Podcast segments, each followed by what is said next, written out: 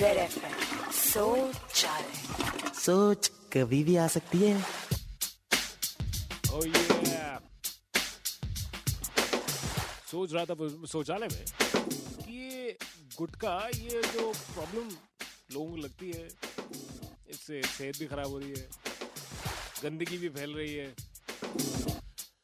Actually लोग खुद का कुछ नहीं सोच रहे इंडिविजुअली खुद का सोचिए गुट का मत सोचिए। मतलब आप एक ग्रुप के बारे में सोच रहे हैं गुट के बारे में सोच रहे हैं नहीं। जस्ट सेल्फिशली खुद का सोचिए अपने आप गुट का छूट जाएगा। सोच सोच कभी भी आ सकती है।